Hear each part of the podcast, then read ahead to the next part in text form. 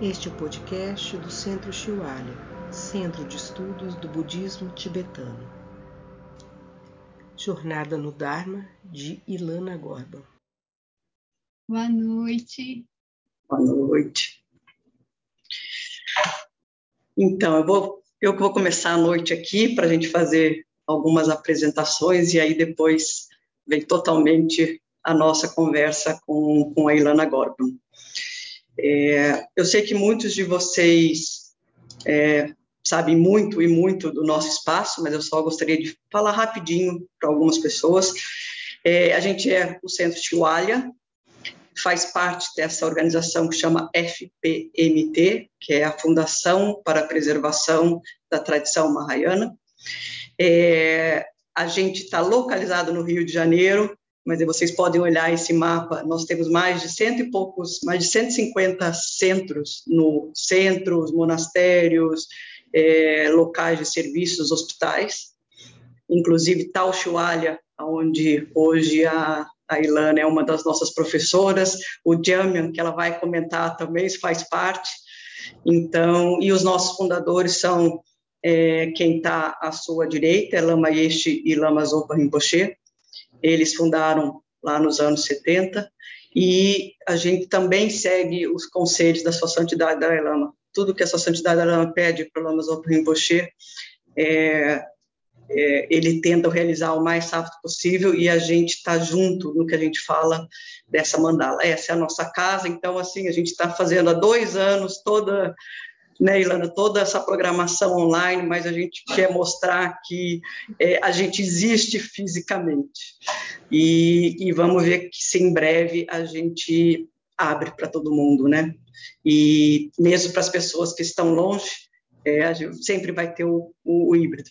Eu gostaria de apresentar a Ilana, para quem não conhece, é uma das nossas professoras, com toda a honra, e ela dá, né, a gente tem o curso que depois a gente vai falar um pouquinho mais no final, que é o Budismo em Poucas Palavras, o Aprendendo a Meditar, e o, os cursos de Descubra o Budismo.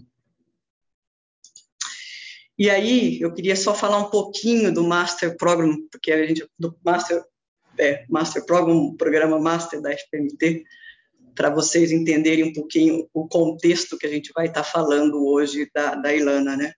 Então, é um programa que foi é, né, deslumbrada essa visão do Lama, do Lama Yeshe junto com o Geshe Champa Gyatso, mas só para vocês entenderem que, assim, é, nas, no, nos monastérios, é, os estudos podem levar de 15 a 20, 25 anos. Então, eles fizeram uma forma, esse programa, esse estudo de seis anos, e um ano de retiro, de uma forma condensada para justamente ser acessível para ocidentais. E, e, é com uma grande honra e alegria que a gente fala que a Ilana é a primeira brasileira e assim muita honra de, né, a gente queria dar o parabéns por essa conquista dela ter feito é, esse grande desafio. E é isso que a gente vai ouvir dela, porque como vocês podem ver, a Ilana não é monja, tem uma vida é, aí, como muitos de vocês. Então, é para a gente inspirar é, sobre os ensinamentos budistas, o estudo, né, que o budismo vai além da meditação e de que forma que ela pode ser integrada no nosso dia a dia e de que forma que ela pode beneficiar da forma que muitos de vocês sabem o quanto que a Ilana beneficia com os ensinamentos, com as instruções de prática dela. Então, muito bem-vinda e agora agora Vamos saber um pouquinho de como que você chegou lá, né, Ilana? É... Cheguei em lugar nenhum. É. Ah, não. Chegou no, no, no, Master Program e eu acho que você me comentou que, que foi pelo Jamian, né, em Londres, que né, você é brasileira, então se conta um pouquinho como que foi a, a sua ida para Londres, por quê e como e como que aí se esbarrou e encontrou a sua prática e esses ensinamentos e tantos mestres e depois a sua volta e até e a gente até até esse momento, né? Obrigada. Primeiro eu queria agradecer é, todos do do Chualha é, pelo convite, por organizar esse encontro para a gente e dizer que eu estou muito feliz com a presença de cada um e cada uma de vocês. É, enfim, quem me conhece, tem algumas pessoas aqui que estão praticando comigo há alguns anos, sabe que eu não sou muito de falar das, das coisas minhas, assim, exatamente, né, dos estudos e dessas coisas, é, eu sempre privilegio a gente conversar sobre o Dharma e sobre a prática e a prática de cada um, né, que no fundo é mais importante. Mas, enfim, então, para mim esse encontro é um pouco, um pouco é, fora do meu normal de encontros, de conversas, mas eu quero agradecer muito é, essa oportunidade de compartilhar com vocês e compartilhar é, em função desse encontro né, com as pessoas do centro também, que tem sido uma alegria poder trabalhar juntos. Né? É, eu fui para Londres para estudar a mímica corporal dramática, que é um tipo de mímica, né? É, porque eu já trabalhava com teatro é, no Brasil e, e um desses meus trabalhos, enfim, como atriz, me levou a conhecer alguns, tra alguns trabalhos que eu, que eu vi uma qualidade muito única, muito específica, que me interessou muito e que eu descobri que vinha dessa mesma escola, esses atores que me encantaram muito e que tinham é, essa técnica de mímica corporal dramática. E aí eu fui para lá, tive essa oportunidade de, de estudar.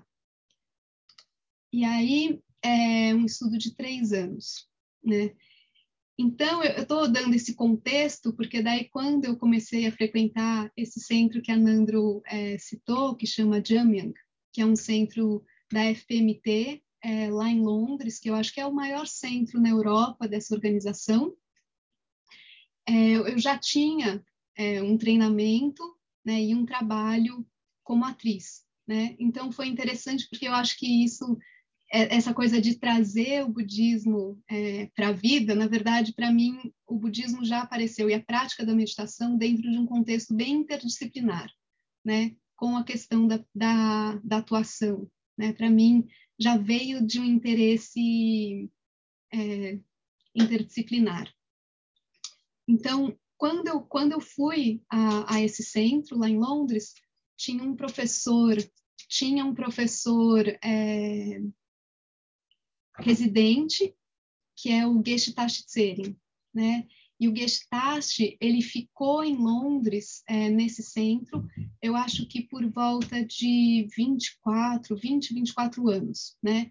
Ele ficou lá até 2018, quando ele foi é, convidado pelo Dalai Lama para ser abade é, de um monastério é, lá na Índia, que chama Seramei. Né? Então, tem três monastérios principais dentro dessa tradição do budismo tibetano, e ele foi convidado é, para ir para lá, e ele está lá desde então, desde 2018. Né? Mas eu tive muita sorte de poder ter aulas é, no centro, quando ele era o professor é, residente lá. Né? Foi uma coisa muito incrível, porque é alguém que de fato fez todo esse treinamento que a Nando falou, que são sei, mais de 20 anos, né, de estudos e muita dedicação e muita prática, e, sim, de uma generosidade, uma sabedoria incríveis, assim, muito, muito inspirador, né.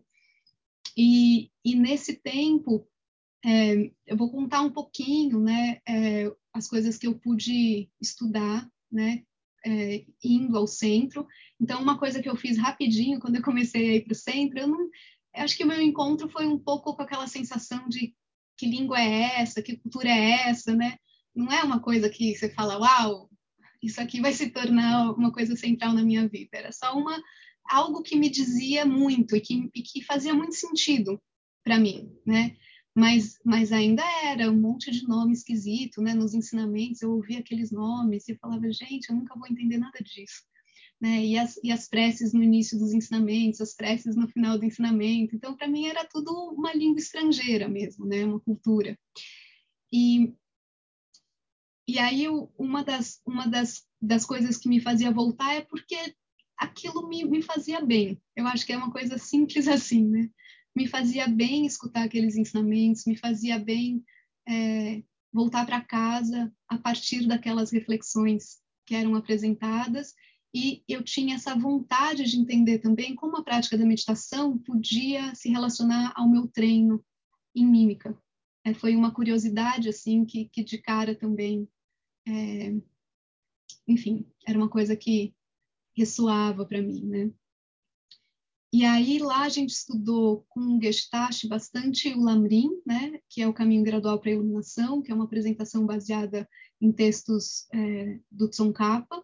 Né? Então eu me lembro que uma é, ele deu isso diversas vezes, né, porque ele ensinava alguns dias da semana. Então cada dia da semana era dedicado é, tinha um dia da semana que era para quem estava começando a, a, entrar em contato, né, com, com o budismo. Então eram coisas bem para ajudar no dia a dia e tinham dias da semana que eram mais para quem estava querendo entrar mais de cabeça e, e compreender o budismo, né?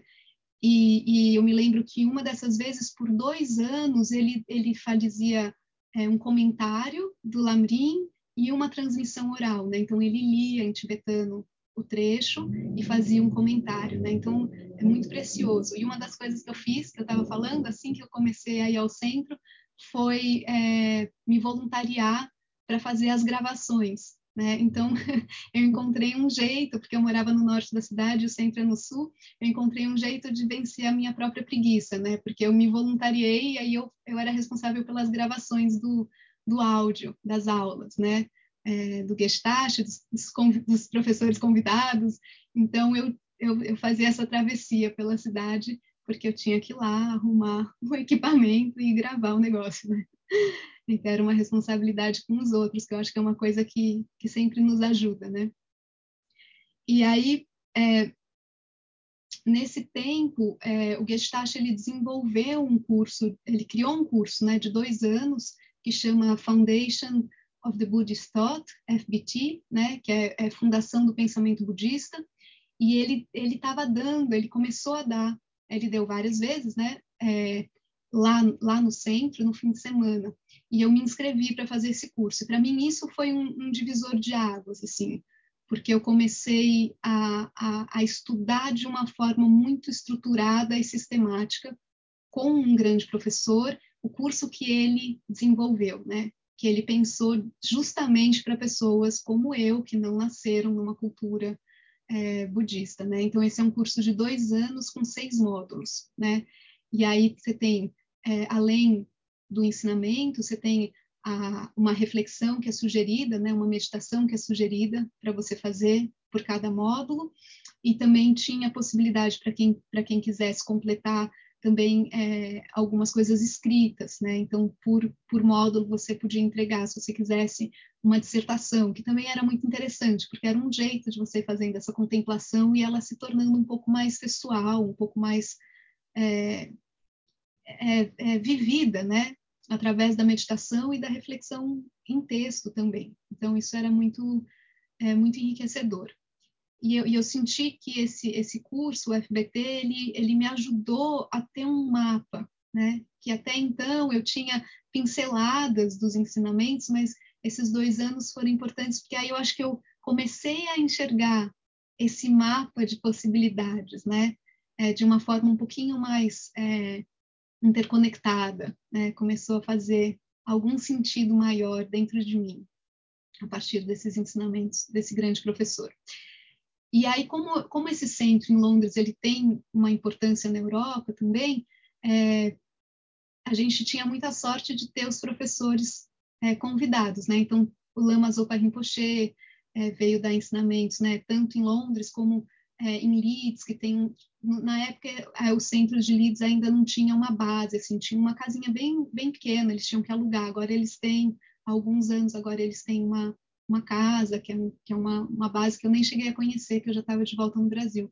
Mas então tinha tinha essa possibilidade, né? Então Lama Zopa Rinpoche veio dar ensinamentos, é, Urato Rinpoche, que é um que é um senhor, assim, já não sei, não sei se, se alguém sabe a idade dele, mas é mais de 90 anos, e ele foi dar ensinamentos, é uma coisa, assim, única, é incrível poder estar na presença desse professor.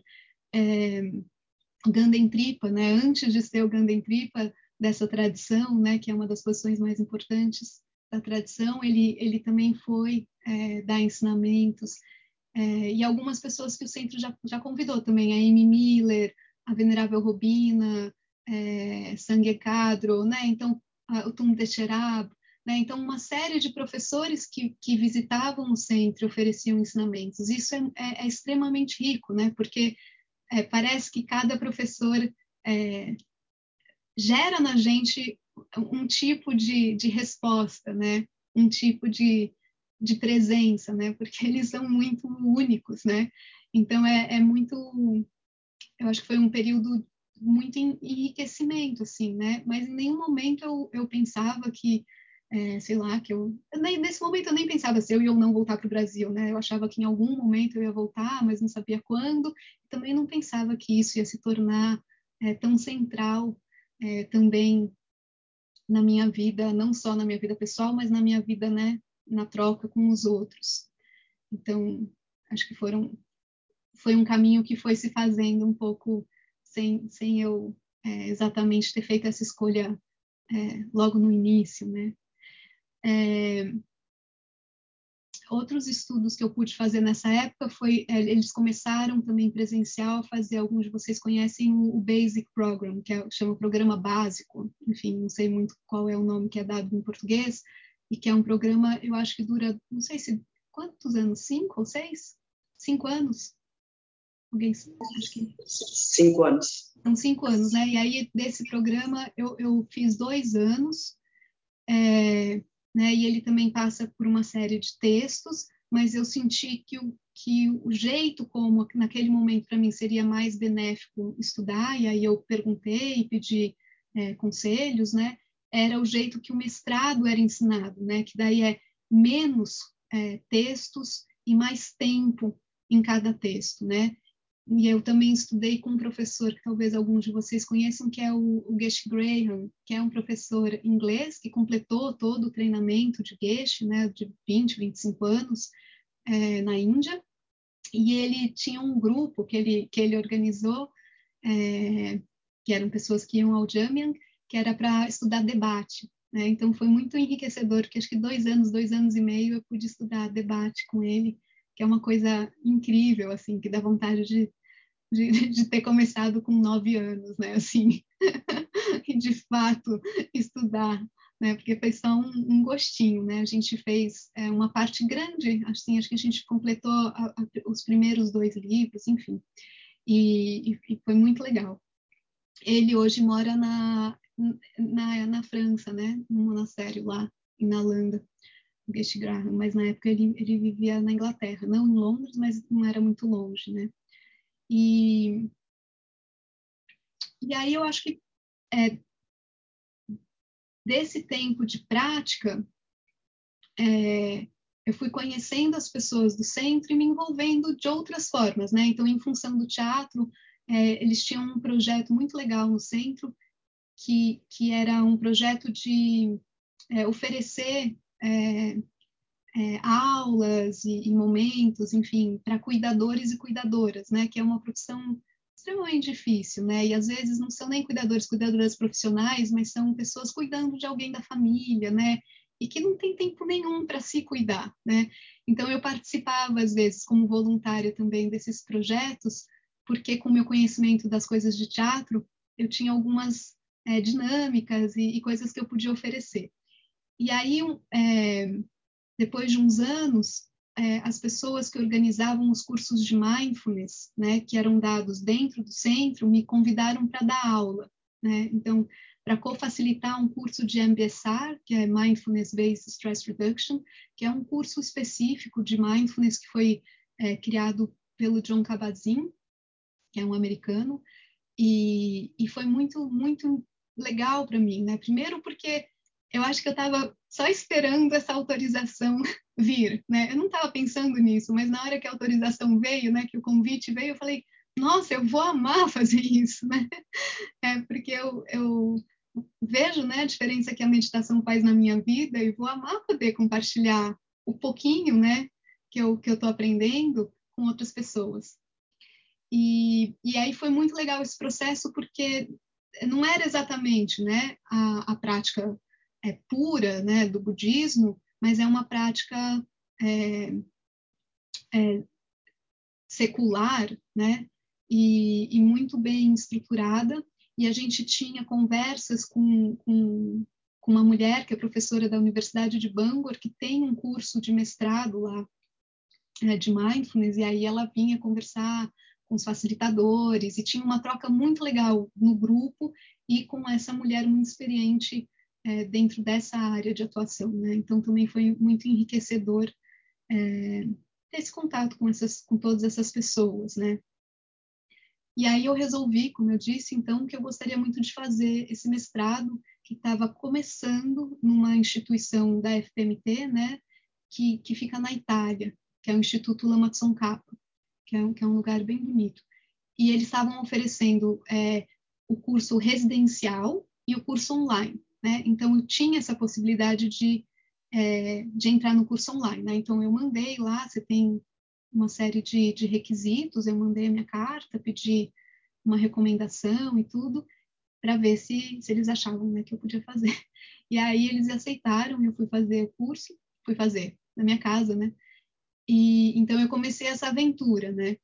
E uma coisa que foi bem importante que eu perguntei para o Gestalt, que era o professor residente, né, na época que eu falei do, do, do Jamian, eu perguntei o que ele achava, né, assim, eu fui meio assim, porque eu sempre me sinto muito nova no budismo, até hoje eu continuo me sentindo, né, e porque sou, e, e, e ele falou, começa, né, que foi um jeito maravilhoso de dizer vai, né, porque ele falou, começa, se não der, né, se ficar pesado demais, se não der para continuar, você para, né, e aí eu me senti também, mais uma vez, né, autorizada a falar, ah, é verdade, né, eu começo, porque na minha cabeça estava um pouco pesado, né, porque o curso ia, ia, começava em 2015 e até 2021. Falava, gente, 2021, né, é muito longe, é muito distante do agora, eu sei lá se eu posso fazer esse curso. E aí, esse curso é, é são, são, acho que são é, não lembro de cor agora, mas cinco disciplinas, eu acho, assim, né? Então a gente vê, começa com um texto que fica muito tempo, que é o ornamento para realização clara. É, depois tem todo um estudo sobre a escola do meio, sobre a vacuidade, né? E esse primeiro texto, na verdade, é a mesma coisa por outro ângulo, né? Que é o caminho do Bodhisattva. Né? Então, qual é o caminho do Bodhisattva? Quais são as etapas? Quais são os marcos desse caminho? E depois esse, esse, esse estudo da, da vacuidade através dessa perspectiva do caminho do meio. E aí foi muito legal porque é, ainda no Jamyang, o Geshitashi passou um tempo bem grande ensinando para a gente um texto do Tsongkhapa, que é exatamente, é, que chama...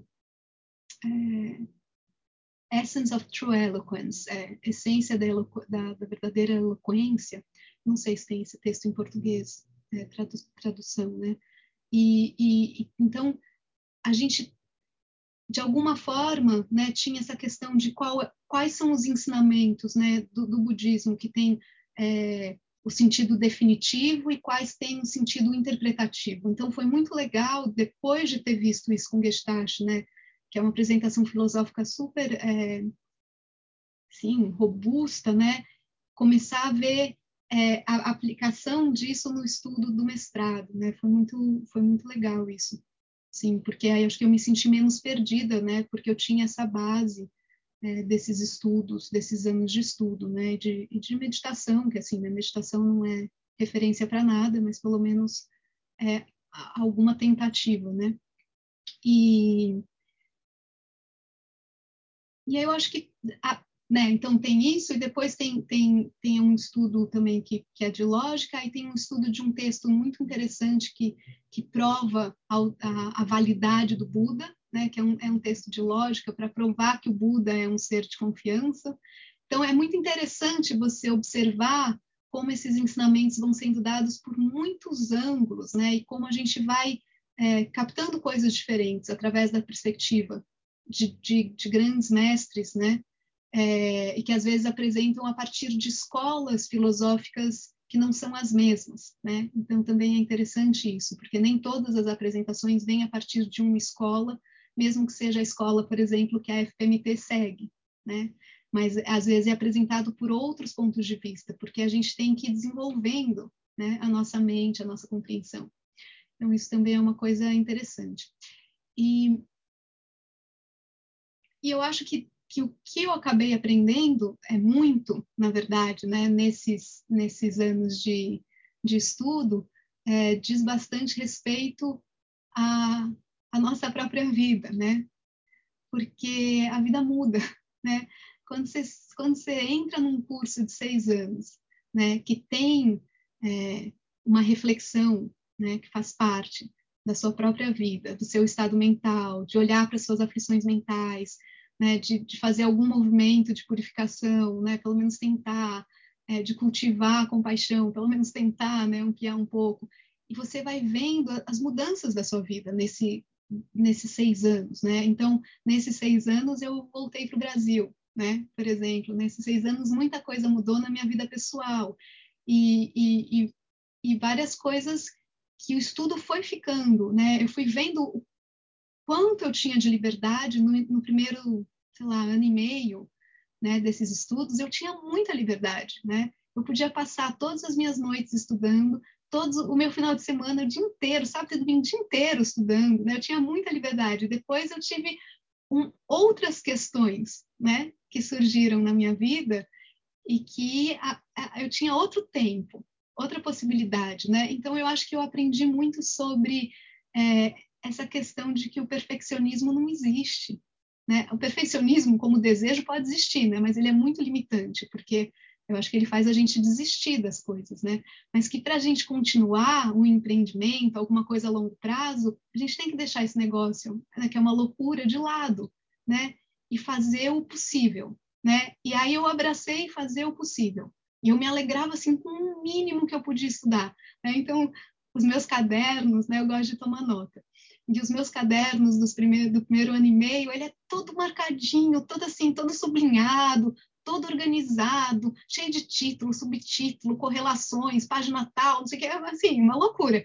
E, e aí o meu caderno agora, dos, dos, últimos momentos, é tipo assim, uma letra que você mal consegue ler e, e, e um negócio assim...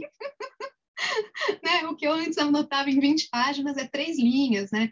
Então, é o possível, né? E eu aprendi muito com isso, de me alegrar com o possível, né? Então, nossa, que incrível, consegui terminar esse módulo bora para o próximo, né? Então, o possível passou a ser, para mim, o um grande ensinamento, assim, né? Eu, porque o meu possível antes é que tinha mais tempo, mas não é que, que tinha uma grande transformação na minha mente. Eu continuo sendo essa pessoa cheia de confusão mental. Mas eu, eu comecei a ver que é isso na vida, né? A circunstância, de fato, de repente, é outra. E como é que a gente continua com aquilo que é uma prioridade? Como é que a gente continua é, cuidando daquilo que a gente quer cuidar, né? É, e, e, e para mim, eu acho que isso foi uma coisa que o Dharma me ensinou, né? E ao mesmo tempo eu penso, né? Tá no Brasil e aí uma série de questões políticas difíceis e, e nessas questões é, uma pandemia, né? O que que fez a minha vida também, né? Ser muito possível foi compartilhar a meditação, né? Ter pessoas ali, né? Nos primeiros nove meses é, da pandemia, eu estava é, eu tinha atividade de meditação de segunda a sábado, né? Nos horários que eu podia, que também é uma coisa limitada, mas é, eu acho que mais do que fez bem para os outros, fez, eu sei que fez bem para mim, né? Porque é uma troca muito especial que se dá num lugar muito profundo e verdadeiro, né? Então, eu acho que o que, o, que, é, que é isso trazer para nossa vida, né? É como é que a gente observa que aquilo é uma prioridade e sustenta isso da forma possível, né? E não num sonho distante, para não sei quando, para quando, né, para quando eu estiver pronta, para quando não tiver barulho na rua, para quando eu estiver numa montanha, né? E eu brinco que até uma vez eu fui fazer um retiro numa montanha, uma montanha, né? Na minha cabeça eu falo, uau, né? Era com Gestalt, né? Era na Áustria. E aí, quando eu cheguei lá, primeira sessão de meditação, a primeira coisa que eu escutei era sino de vaca, porque tinham várias fazendas ao redor. Então, você sentava para meditar e, às vezes, tinha, era o horário que a vaca saía para andar. Então, em outra fazenda, meio longe, mas você ouvia de fundo, né, um sininho de vaca. Então, assim, não tem situação ideal, né? Externamente falando, né? A gente que tem que transformar essa parte é, do nosso estado mental mesmo, né? Então, o tempo todo eu fico sentindo que o que o Dharma me traz muito é, é, é isso, de falar, põe o pé no chão, né? Assim, é, olha mais para a realidade e menos para a ruminação mental, né? Que vai te fazer bem. Mesmo se for uma situação dura e difícil, mas olhar para isso, né? Vai te fazer bem, né? Vai ser melhor do que ficar tentando escapar, tentando fugir, tentando inventar uma, um, um, ideal que não, que não vai ser possível, né? Porque não é, simplesmente por isso.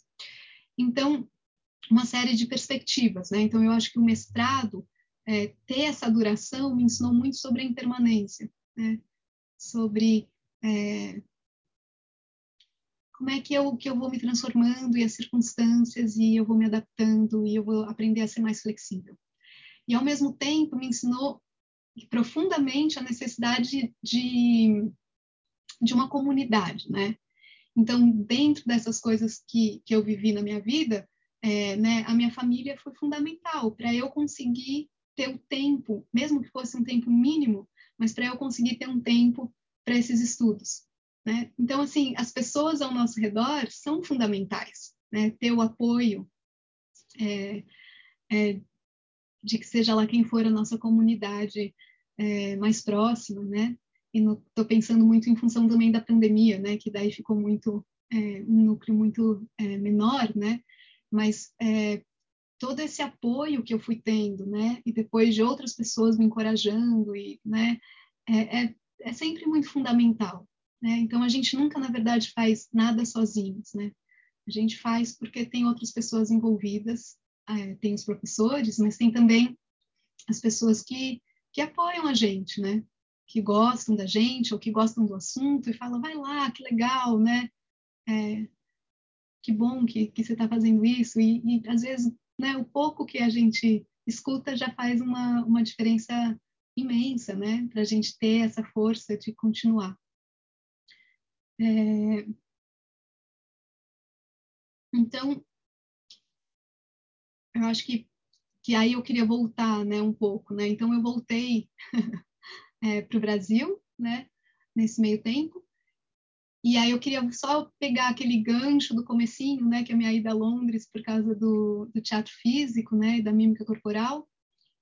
E então, num primeiro momento, eu estava ainda atuando, e a minha vontade era entender como a prática da meditação ia ter um impacto na minha atuação. Né? Então, era, um, na verdade, uma pesquisa muito silenciosa é, e íntima. Né? E aí, depois, quando eu comecei a facilitar sessões de meditação, eu comecei a, a buscar formas de trazer o que eu tinha aprendido no meu treino de atriz para pessoas que não têm nenhum treino né? de atuação, de teatro, de dança, né, de nenhum tipo de performance. Então, eu comecei a, a facilitar sessões num lugar muito legal que chama é, Poetry Café e depois num lugar que chama Buddha on a, on a Bicycle. Os dois lugares ficam em Covent Garden, no centro de Londres, um lugar super gostoso. E, e aí eu comecei a, a fazer essas sessões usando poesia é, e usando movimento, né? Então, como é que eu a minha vontade é como é que eu trago o corpo, né? É, e o movimento para um encontro de meditação, né? É, então foi uma, um começo de uma pesquisa com outros, né? Também que foi muito muito legal. E aí num, num, num outro momento eu fui fazer um mestrado em teatro aplicado e aí discretamente eu comecei a trazer é, essas questões do treino mental para a forma como eu estava analisando é, um projeto muito legal de dança, um projeto de balé que fizeram em Birmingham, que eu não, não, não sei nem que ano é, que foi que foi feito esse, esse projeto, né? Mas eu tive acesso aos vídeos, né? Horas e horas de material, muito incrível. E eram com, com jovens, assim, que vinham de situações é, bem é, pouco favorecidas, e era um treino muito rigoroso do balé, né? E como esse treino rigoroso, né? E essa coisa das pessoas, de fato, de, pela primeira vez acreditarem neles, né? E eles se sentirem fortes e, e cheios de possibilidade, eu fiz um paralelo com, com, algumas questões do treino mental, né, que eu pude observar. É, então, acho que, é, que, que, dentro de mim, né, essa vontade interdisciplinar é, foi crescendo.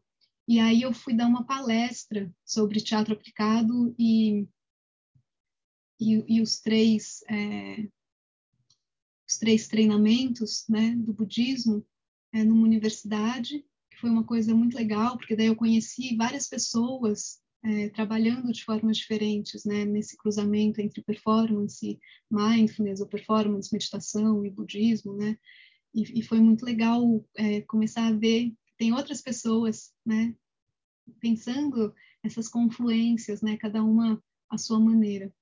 É, e aí voltando então é, para o Brasil, eu continuo é, essa pesquisa, mas agora eu estou trazendo essa pesquisa para atores é, profissionais, né? Então, é, no momento faz acho que faz dois anos que a gente começou no começo da pandemia, né?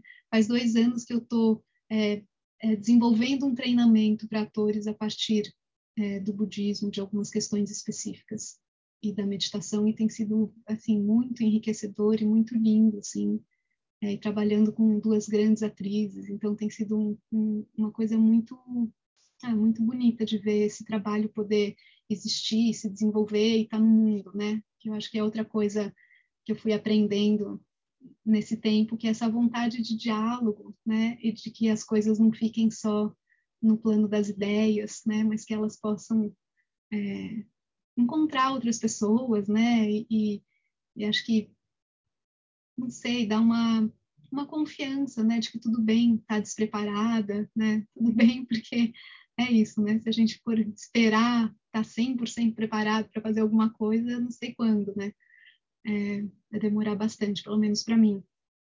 Então, é, então acho que que eu fui percebendo essa vontade, né, de falar, nossa, é, eu não, não, tenho um conhecimento profundo da, da, filosofia budista, né, porque é muito vasto, né, e é muito profundo, né, e não é um conhecimento que a gente tem porque a gente lê, é um conhecimento que as pessoas que têm esse conhecimento é porque elas tiveram alguma experiência em meditação a partir disso tudo, né, então não sei se vai ser nessa vida que eu vou ter alguma experiência, né? Provavelmente não, mas só de entrar em contato, né? Só de conhecer é, pessoas que têm qualidades que eu não consigo nem nomear, é, eu acho que tem um impacto, né? E tem um impacto de querer é, tá, tá na ação no mundo, né? E poder fazer parte de coisas é, que fazem bem, né? No nível que dá, né?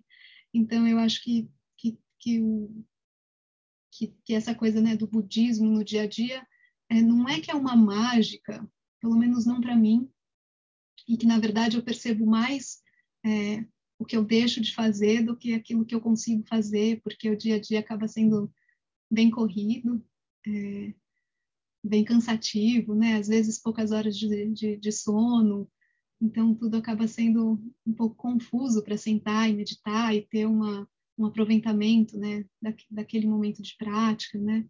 Mas eu percebo que, que isso existir é, continuamente, né, como perspectiva de olhar para o mundo, perspectiva de, mesmo quando eu erro, né, poder olhar e falar, eu errei, né, e, e repensar esses erros e repensar é, que atitudes mentais eu tenho como hábitos que eu preciso me desfazer, né? E quais são os opostos. Só essa perspectiva traz um alívio, né? Esse reconhecimento das coisas em processo, né? Esse reconhecimento de que a minha existência é dinâmica. Eu acho que isso traz uma uma grande é, sensação de, de possibilidades, né?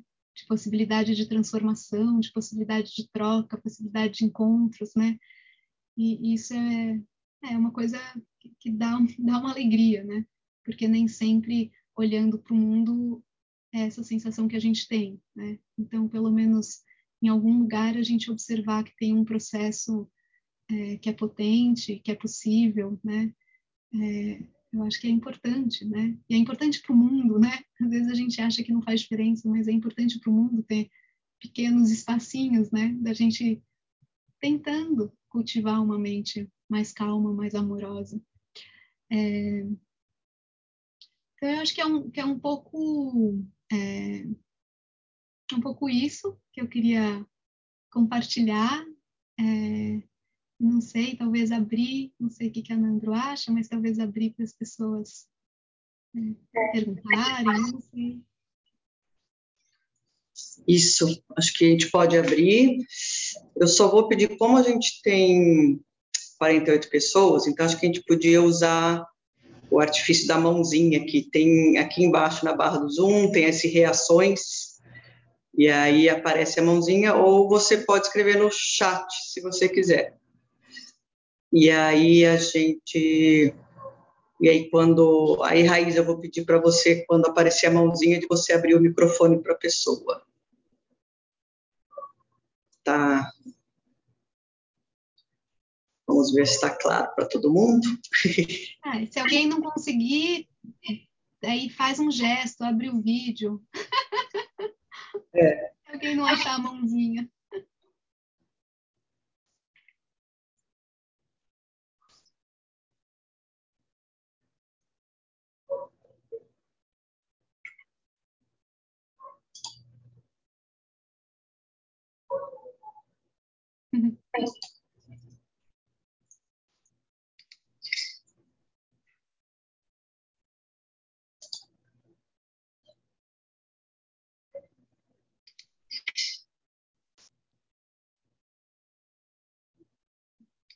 Vamos lá. Há uma pergunta aqui do Matheus. Com quantos anos você começou seus estudos, seu primeiro contato? É engraçado isso de idade, né? Eu tô ficando cada vez menos é, menos ligada a essa exatidão. Eu acho que a primeira vez que eu entrei em contato é, com o budismo, assim mais claramente, né, foi em 2000, em 2006, é, que eu fiz uma viagem para a Espanha e por uma série de de coincidências, eu fui para um centro que chama Seiling, é, que, que, é super bonito, que fica na montanha. É, eles não estavam tendo nenhum ensinamento, nada, mas eles é, me receberam, enfim, eu insisti um pouquinho, que eu queria muito visitar, porque quando eu li sobre o centro, eu achei que, que o centro parecia ser muito bonito, e aí eu fiquei, acho que, sei lá, três ou quatro noites lá, em 2006.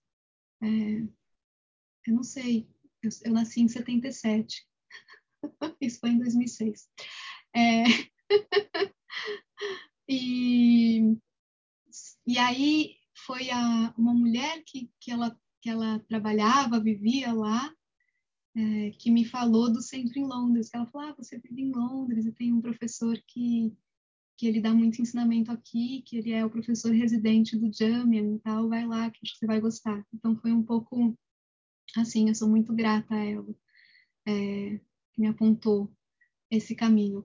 E aí eu fui algumas vezes, mas é, eu estava num momento em que talvez eu voltasse a morar no Brasil, eu passei um ano um pouco entre os dois países, e eu só voltei ao Jamian, e de fato a estudar por volta de 2010, eu acho, né?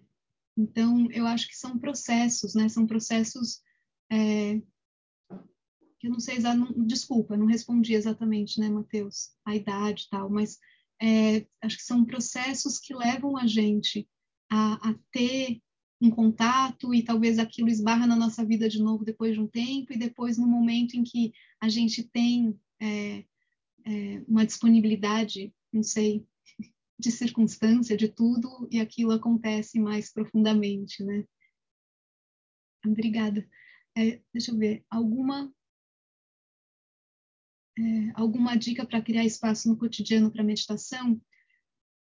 Do que eu tenho observado das práticas que eu conduzo, é, talvez a, a, a, a dica seja marcar um horário. Porque a sensação que eu tenho é que quando fica muito solto, é, é muito fácil a rotina é, passar por cima né, da meditação. Então, de um lado, é, e marcar um horário pode ser tudo, pode ser desde, vai ser a primeira coisa que eu faço assim que eu acordo, né? E cada dia eu acordo num horário, mas é, é, é a primeira coisa do dia. Ou, por exemplo, teve uma vez um médico que fez aula comigo e que ele falou uma coisa que eu achei linda. Ele falou: no meu melhor momento do dia, eu paro e medito. Então ele falou que assim, todo dia ele meditava, mas ele meditava quando ele sentia que ele tinha muita energia. E aí ele parava o que ele estava fazendo, e claro, né, se ele pudesse, e aí ele meditava. Então, assim, é marcar um horário, né, um momento, do jeito que funcionar para você, né? Eu acho que isso que é o mais importante. E também tem algumas reflexões que são importantes, porque é, a dificuldade em sustentar uma prática, ela existe por razões é, bem desenhadas já dentro da explicação, né, é, budista. Então, por exemplo, a reflexão sobre quais são os benefícios da prática e quais são os malefícios de não praticar. Né? Parece uma reflexão fácil, que a gente responde imediatamente, mas aprofundar essa reflexão vai trazer uma convicção de que aquilo é importante para você, porque você vai entender as suas razões, por que, que é importante meditar, né? E por que que por, é, por que que não meditar não é bom para mim, né? Então eu, o exemplo que eu dou, que eu brinco um pouco, mas que eu acho que é verdadeiro, que é, é a questão de escovar o dente, né? A gente escova o dente todo dia. Eu posso estar caindo de sono, eu posso estar vendo o melhor filme da minha vida, né? Na hora lá que eu sei que eu escovo o dente, eu paro, escovo o dente, escovo o dente, pronto, resolvi, né? Então, eu não preciso mais pensar quais são os pontos né, que, quais são os pontos positivos de escovar o dente quais são os pontos negativos de não escovar o dente. Né? Então, aquilo é algo que eu já sei. E eu acho que a gente não sabe quais são os benefícios da meditação e quais são os pontos negativos de não meditar. E quanto mais a gente fizer essa reflexão, mais a gente vai perceber que a nossa prática se torna consistente. Né? Então, de um lado é marcar o horário e com vontade ou não faz uma prática. E a outra coisa é fazer uma prática curta, porque é, é mais realista, né? E também a, a, mente com frescor, a gente observa mais o que está acontecendo com a mente. Então, eu acho que a gente precisa também, pelo menos eu, falando de mim agora, né? Ter um, ter um entendimento de que o meu nível é um nível de quem está começando. Então, eu vou fazer uma prática relativamente curta, que me dá a possibilidade de fazer ela diariamente e é, perceber os movimentos da mente, né? E aí também tem momentos da vida que eu escorrego e não faço, e é isso aí, depois eu me levanto e vou começar a fazer de novo, né?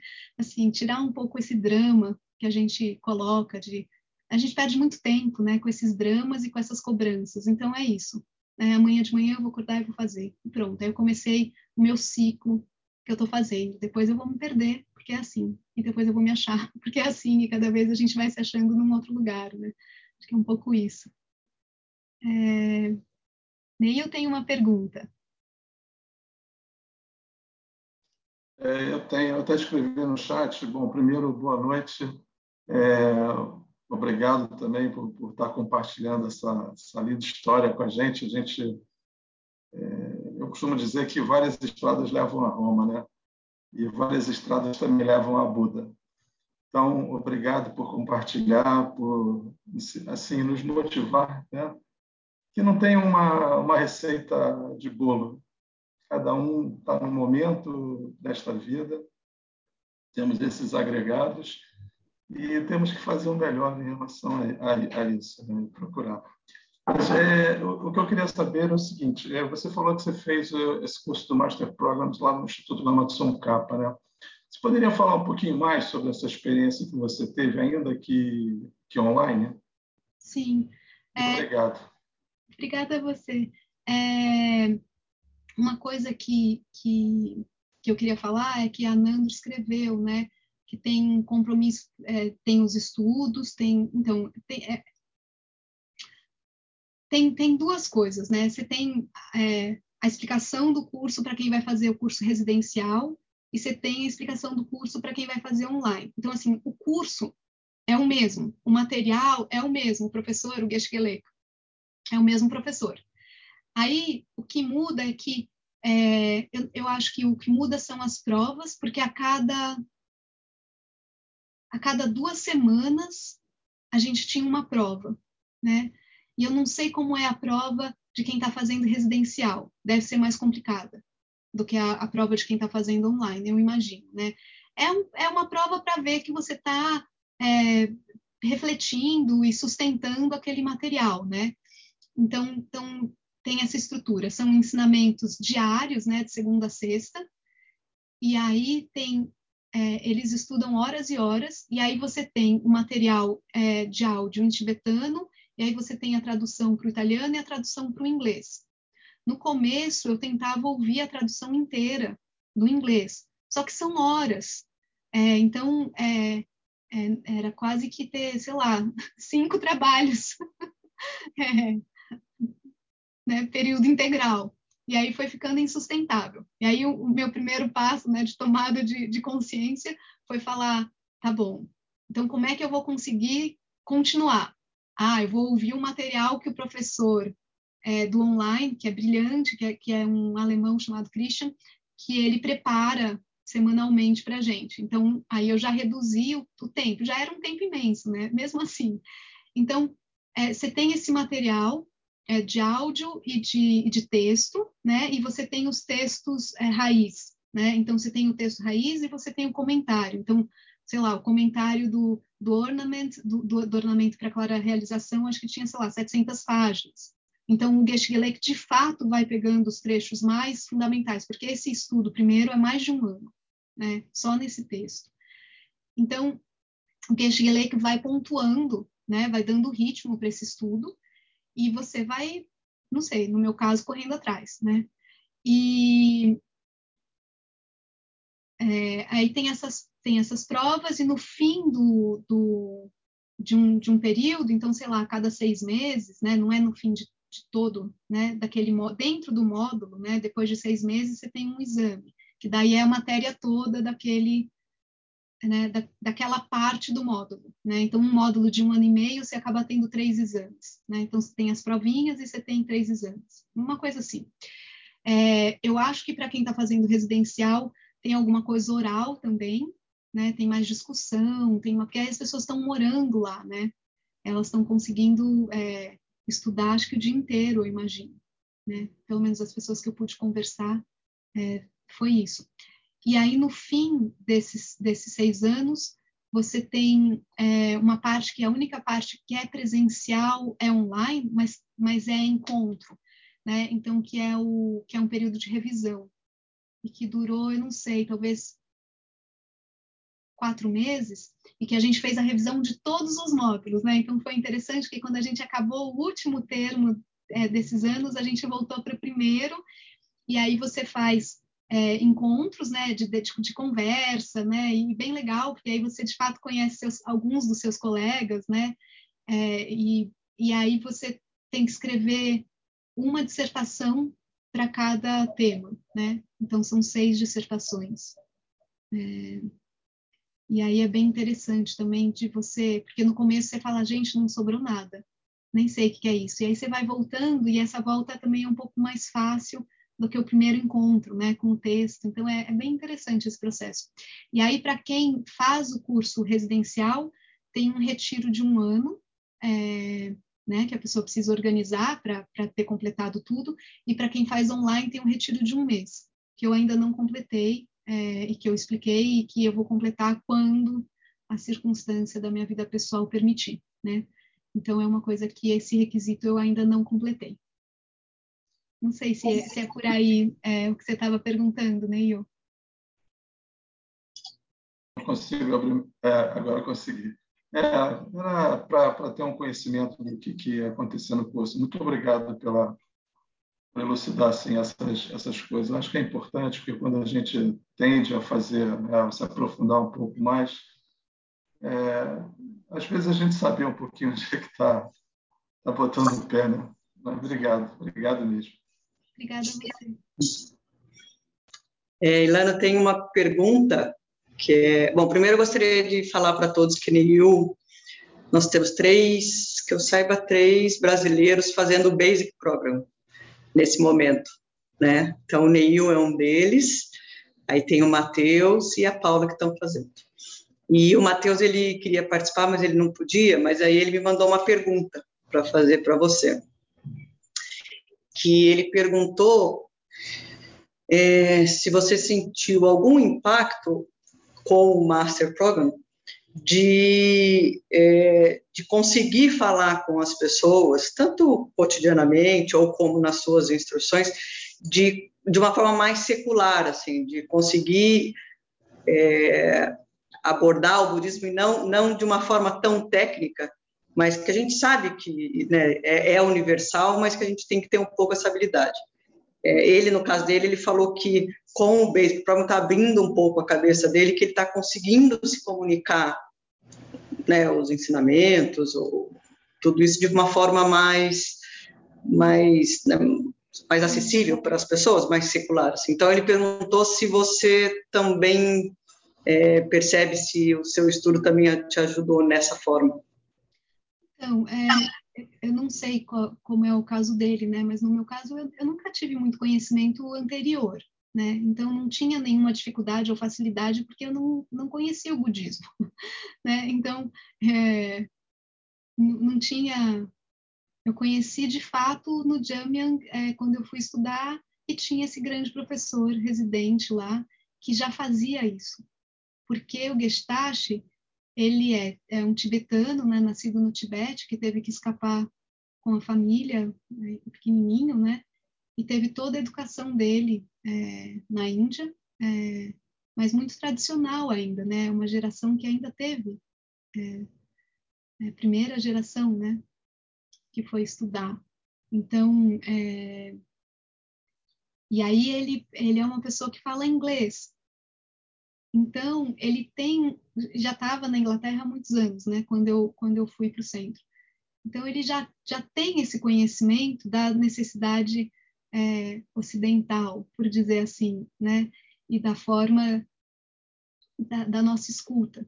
E aí, uma coisa muito legal do centro lá é que eles tinham terça-feira é, e quarta-feira à noite, né, aula com Gestache, além das aulas de final de semana, né, mas na quarta-feira eram aulas mais é, filosóficas, mais específicas, né, então, sei lá, um sutra, o lamrim, né, alguma coisa assim. E na terça-feira era sempre é, voltado para para de fato falar das nossas coisas, né? Então era, é, vamos dizer, o Dharma completamente aplicado a nossa vida, o nosso cotidiano, né? Então ele já ele já trazia o Dharma dessa forma, né? Então o que eu acho que talvez os estudos e não, não só o mestrado, né? Mas acho que é, um estudo fundamental para mim foi o, o, FBT, né? O Foundation of Buddhist Thought e também é, o Lamrim, que é, que, que é uma base, né? Assim, porque às vezes a gente acha que esses textos é, assim, de só valorizar, né, um texto porque tem um nome que a gente já ouviu e tarará, mas, nossa, estudar o Lamrim é muito precioso, né? E, e, quando a gente faz essa investigação a partir da nossa experiência, é, não é uma teoria, né? Não é uma linguagem, é, sei lá, é, formatada, né? é, é como aquilo nos toca. Então, eu acho que o que ajuda é, a, a, a comunicar, do jeito que eu tenho observado, é quando eu sinceramente observo aquilo na minha experiência. E mesmo que essa observação seja rasa, seja limitada, né, o que for, mas ela é uma observação que, que em algum lugar me toca. E aí ela deixa de ser do âmbito do livro, né, do âmbito é, formal, e passa a ser do âmbito do dia a dia, né? O quanto aquilo tem um impacto para mim, né? E eu acho que é o melhor lugar para compartilhar. posso estar errada, mas me parece que é o lugar onde a gente pode compartilhar. Porque o conhecimento filosófico, histórico, de todas as correntes do budismo e tudo isso, eu não vou ter nessa vida. Nem se eu, se eu falar, a partir de agora eu sento e leio 10 horas por dia e tarará e tarará, né? É, é, não vai resultar. Então, o que, que eu posso oferecer é um pouco isso, né? É aprofundar o estudo o máximo que eu puder e compartilhar a partir daquilo que eu acho que é sincero eu compartilhar, né? Que não é uma coisa só é, da leitura, mas é, é, às vezes não é nem do entendimento, mas é da curiosidade, né? Onde é que aquilo aguça a minha curiosidade? É a partir daí que eu posso compartilhar, né? Então é, é de algo que que vem da gente mesmo, né? Que é que é um que já é um pouco uma transformação. E eu acho isso é, honesto, né? Porque dizer uma, é, enfim, uma apresentação é, puramente filosófica, né? E com todas as é, interconexões, né? Que o budismo tem e com outras tradições e com aquele momento específico da Índia e tudo isso não é uma coisa que está, no meu caso, ao meu alcance, né? Então, eu acho que o que o estudo do mestrado trouxe talvez, é uma compreensão um pouquinho mai, maior e melhor desse mapa, né? E eu acho que quanto mais a gente vai entendendo esse mapa, mais a gente pode se comunicar com os outros. Porque às vezes alguém faz um comentário e aí para você acende uma luzinha daquela direção. E claro, é uma interpretação. Certamente não é a melhor coisa que você pode fazer, porque você não está no nível, né? Eu não estou no nível é, é, nenhum, né? Estou bem no comecinho, mas eu acho que é, essa, é isso que faz, né? A gente é, ter o estudo do, do mestrado me ajuda a isso, né? Quando eu estou numa conversa que pode ser muito cotidiana, às vezes vem uma referência de algo que eu estudei, né? E aí ela já vem é um pouco despida é, desse teor mais formal. Né? Então, eu acho que sim, que é importante, mas que o mais importante é como a gente se relaciona com esse material, me parece. Obrigada, obrigada pela pergunta quando ele estiver é, vendo. É, vou fazer outra pergunta. Tem um, uma pessoa aqui e ele me perguntou ontem e eu falei uma coisa que eu acho que eu falei errado, que é sobre o debate, Ilana, porque eu lembro um tempo que quando começou o debate em inglês, é, eu ouvi falar que era difícil devido à estrutura é, do inglês ou do português, seja lá, né, assim, em relação ao tibetano para o debate. Então, fala um pouquinho, assim, como que... Acho que talvez você, você puder explicar um pouquinho, assim, rapidinho o que é o debate, que eu não sei se todo mundo sabe, sabe? Ah. Então, como que foi essa forma, assim, como que foi essa forma no inglês e como você vê o efeito mesmo, assim, né, assim, da, da forma, do raciocínio, da lógica que o debate nos traz, assim, né? Que é tão comum no, né, nos monastérios.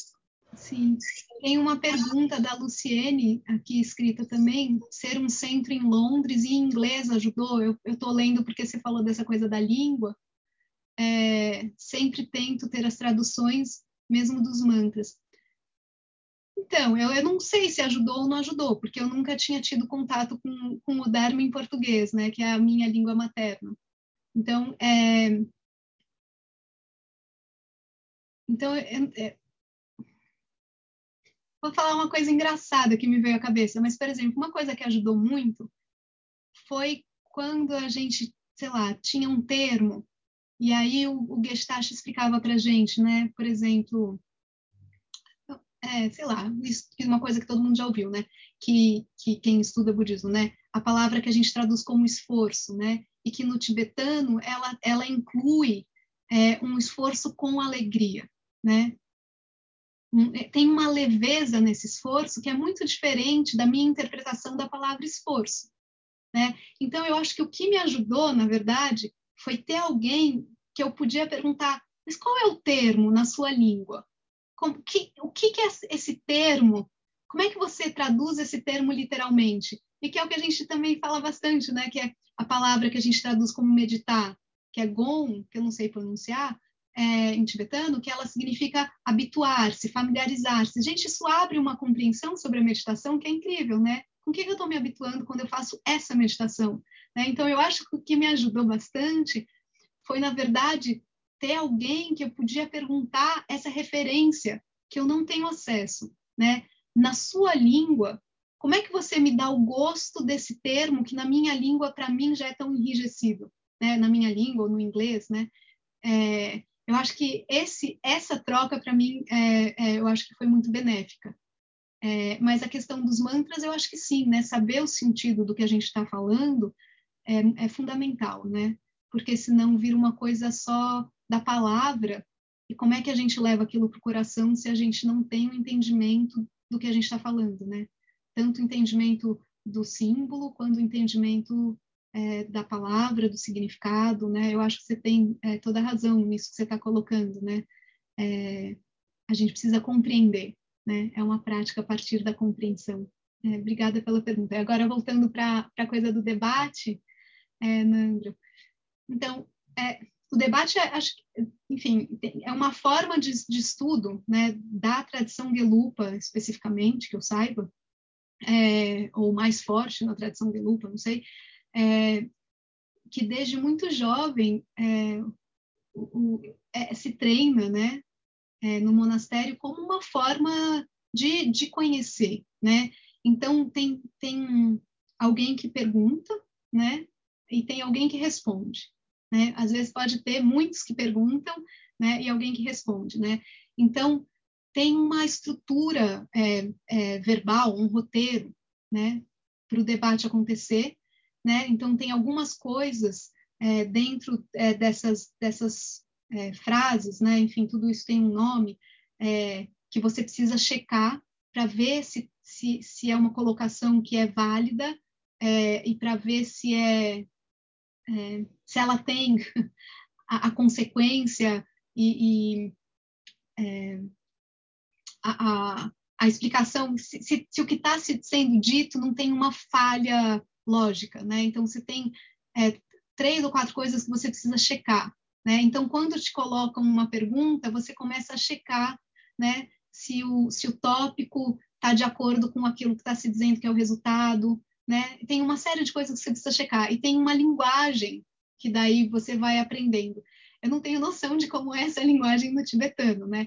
E em inglês, para mim já tinha essa coisa complicada porque era inglês, né? Que também não é minha língua materna, mas é, às vezes ficava uma coisa um pouco um pouco difícil mesmo, né? Mas eu acho que o mais difícil, para além da linguagem, é porque te propõe um tipo de pensamento muito estruturado que é difícil de, de entrar, porque a gente fala e a gente se coloca e a gente fala um de verdade que se a gente checar é, através da, da, da, sentença ali, a lógica da sentença, a gente falha, né? Então, você está num diálogo que tem uma estrutura e que você tem que ficar é, verificando e validando essas partes da sua, do seu falar, é muito diferente, né?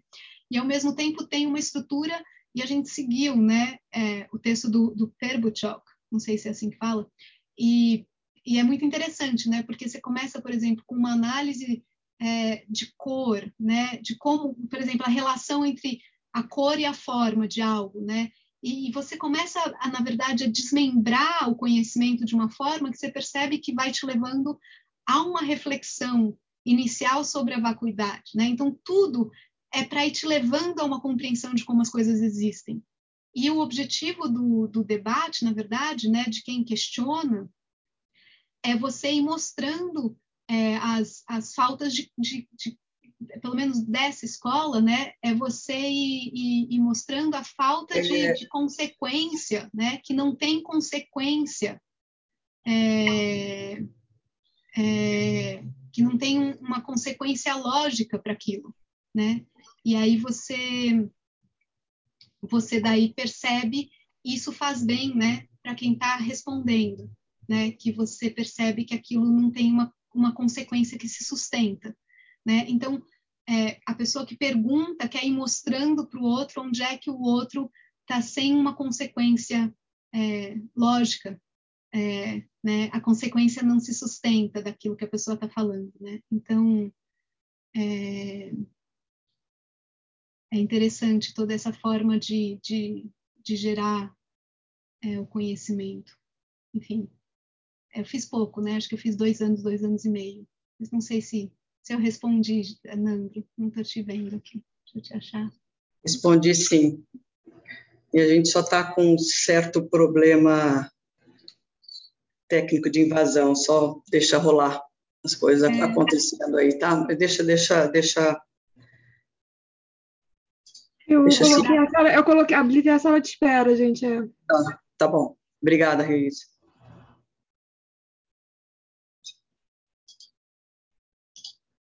É uma invasão.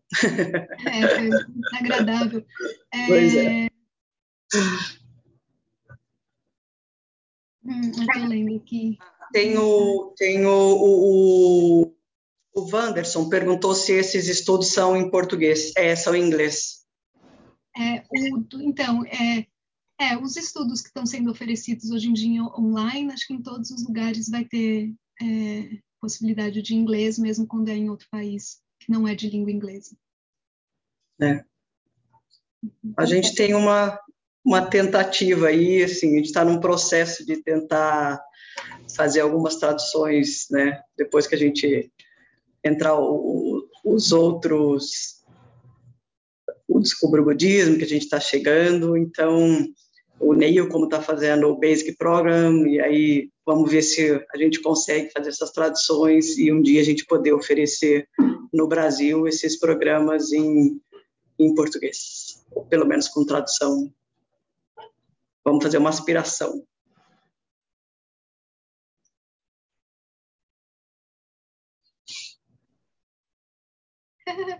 Agora eu cheguei nas mensagens horrorosas. É.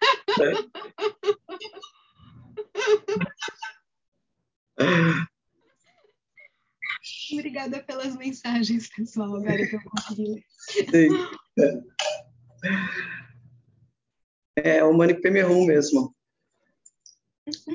Bom, será que a gente. Bom, tem mais alguém que queira falar alguma coisa?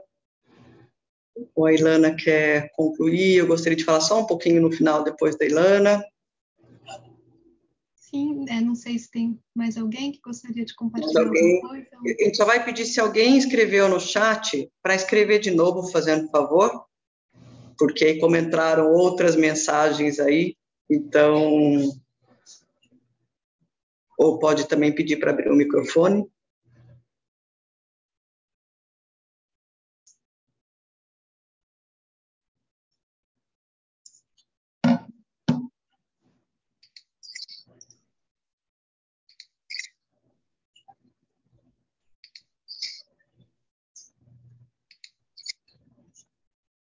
Então, acho que vou, vou concluir, Nando, com, com alguma coisa.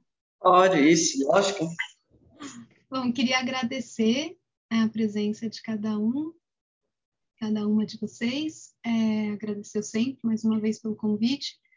E, e, tem uma coisa que, que eu li uma vez, que foi assim que eu, que eu conheci, é, que eu comecei a meditar, um pouquinho depois, eu procurei lugares para fazer um retiro, né? E aí eu estava lendo um livro que eu não me lembro se era do Lama Zopa ou do Lamieche.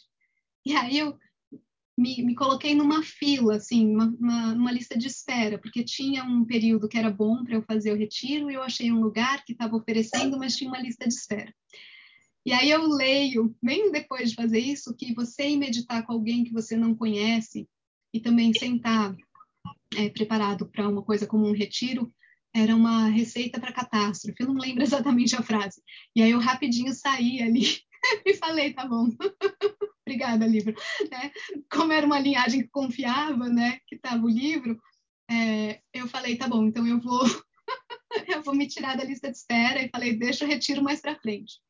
E eu acho que talvez, é, acho que o que eu queria compartilhar é que as coisas têm um tempo, né, e que eu acho que é importante a gente aprender a não é, é, primeiro, não sair é, colocando a nossa saúde mental é, é sem observar muito bem o contexto, é, se tem uma linhagem, se a gente confia naquela linhagem ou não.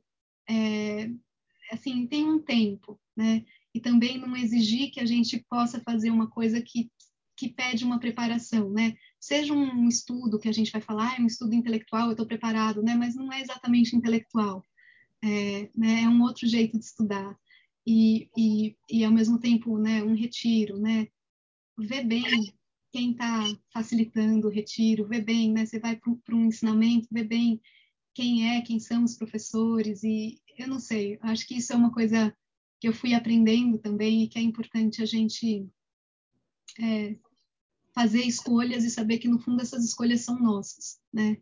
Então que conhecer um pouco da linhagem que a gente confia, que a gente passa a confiar, vem também de conhecer essa linhagem e de observar se tem né, uma ética, uma conduta que a gente concorda e tudo isso. Então, acho que isso é talvez uma coisa é, fundamental a cada, a cada passo, né, desse caminho para cada um que vai fazendo o seu, seu próprio percurso.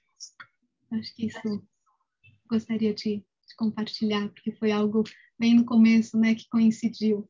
De algo que eu estava lendo, que vinha de uma linhagem que eu confiei, é, e, de um, e de um retiro, que foi uma vontade de me jogar num retiro, e que eu falei, opa, peraí, deixa eu ouvir o que esse professor do livro está me falando. então, eu queria agradecer mais uma vez a presença de todos. Obrigada.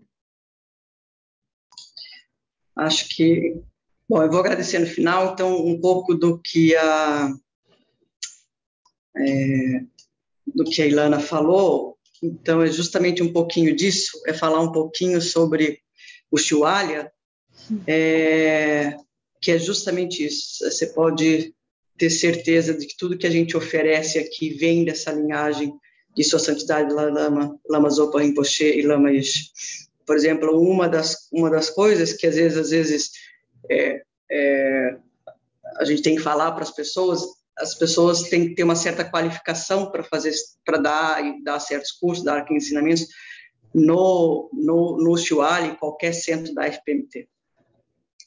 Então, por exemplo, a Ilana é uma das, da, né, das pessoas qualificadas. Assim. Então, só para vocês entenderem o quanto a gente aqui é um, é um lugar seguro.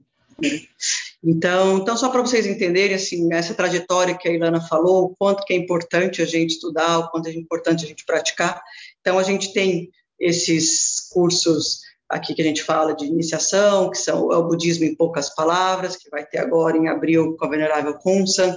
Depois a gente vai ter o aprendendo a meditar, que é mais sobre, né, de meditação com com a Ilana. Aí vem né, esse, esse, esse programa que a gente chama de Descubra o Budismo, que a gente já vem, a gente já falou um pouco sobre a mente, sobre como meditar, falou sobre o caminho do Lamin, como a Ilana falou, mas aí está vindo né, o mentor espiritual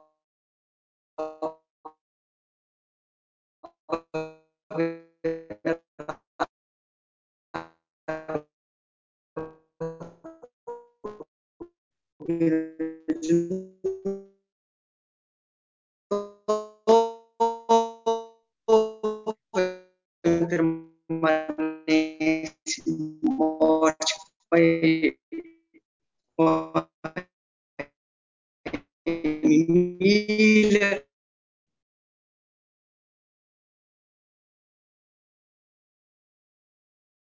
Eu acho, é, eu acho que caiu é, a conexão. Voltei.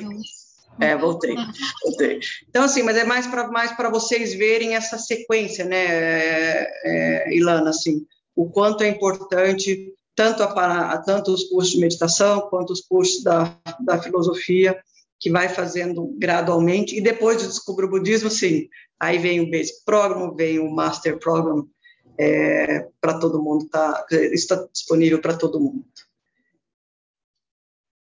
Alguma coisa para falar disso, Ilana? Ou... Não, eu acho que é. Acho que o importante é cada um encontrando sua porta de entrada, é, né? aqui que está precisando nesse momento e aí é, também o que o que tem, né? Então, sei lá, se tem um curso com a Amy Miller que parece interessante, por que não, né? Assim, né? Então, é, acho que o, o, legal desses desses encontros que vocês estão organizando é porque eles é, têm uma frequência possível, né? Não é o tempo todo, então né? É uma coisa possível da gente organizar, de fazer, né? E, e eles são muito ricos, né? Porque vocês estão conseguindo cada vez trazer alguém que vai trazer uma perspectiva, um conhecimento, uma dimensão desses estudos. E aí tem a possibilidade de todo mundo ir construindo, né? Um percurso que vai ser diferente, né? Porque talvez escutar um ensinamento abre um, uma área, né, de prática, de meditação, que a gente não consegue acessar sem ter alguém ali explicando e mostrando alguma coisa, né? Então, acho que é, é bom aproveitar e aí percebendo qual é o percurso pessoal, né, dentro dentro de algo que é mais coletivo, né? Mas que cada um vai poder desenhar aí o que está precisando nesse momento e, e, e, vendo um pouco mais a longo prazo que isso vai se transformar e vai trazer benefícios, né? Muito, muito, muito obrigada, muito, muito obrigada. Obrigada a todo mundo, obrigada por todos aí, por ouvirem. Espero que tenha inspirado, são sementinhas aí, bem isso, para cada um da sua forma. Acho que a, eu, para mim, a beleza do budismo é essa liberdade que dá para a gente fazer organicamente, né? sem imposição nenhuma, sem forma. Tem todas as formas aí que a gente acha universal para todos os tipos, todos os gostos, mas aí cada um acha o seu caminho tá bom? Obrigada, obrigada, boa noite. A gente dedica esse né, potencial positivo aí para a paz mundial A gente, junto de estar tá falando de coisas positivas, de transformação, de esperança, vamos dizer assim, de saber do nosso potencial, que isso espalhe, não fique só entre a gente aqui, mas que isso a gente compartilhe isso com todos os seres de todas de todo esse mundo, de todas as, as direções aí, que, que fundamentalmente sabem que existe um potencial e que tem caminhos, cada um encontra o seu para ter felicidade, vida longa para todo mundo, para Ilana, para os nossos mestres, que eles fiquem com a gente para serem mais uma, inspiração maior no nosso Sol, a nossa Lua, os nossos planetas. Obrigada, gente. Obrigada a todo mundo que ajudou. Obrigada a todo mundo. E desculpa a invasão. que eles se beneficiem com essa invasão, que a gente não fique ao contrário, que eles de alguma forma se beneficiem de ter entrado, de estar entre a gente. Obrigada, Ilana. Obrigada.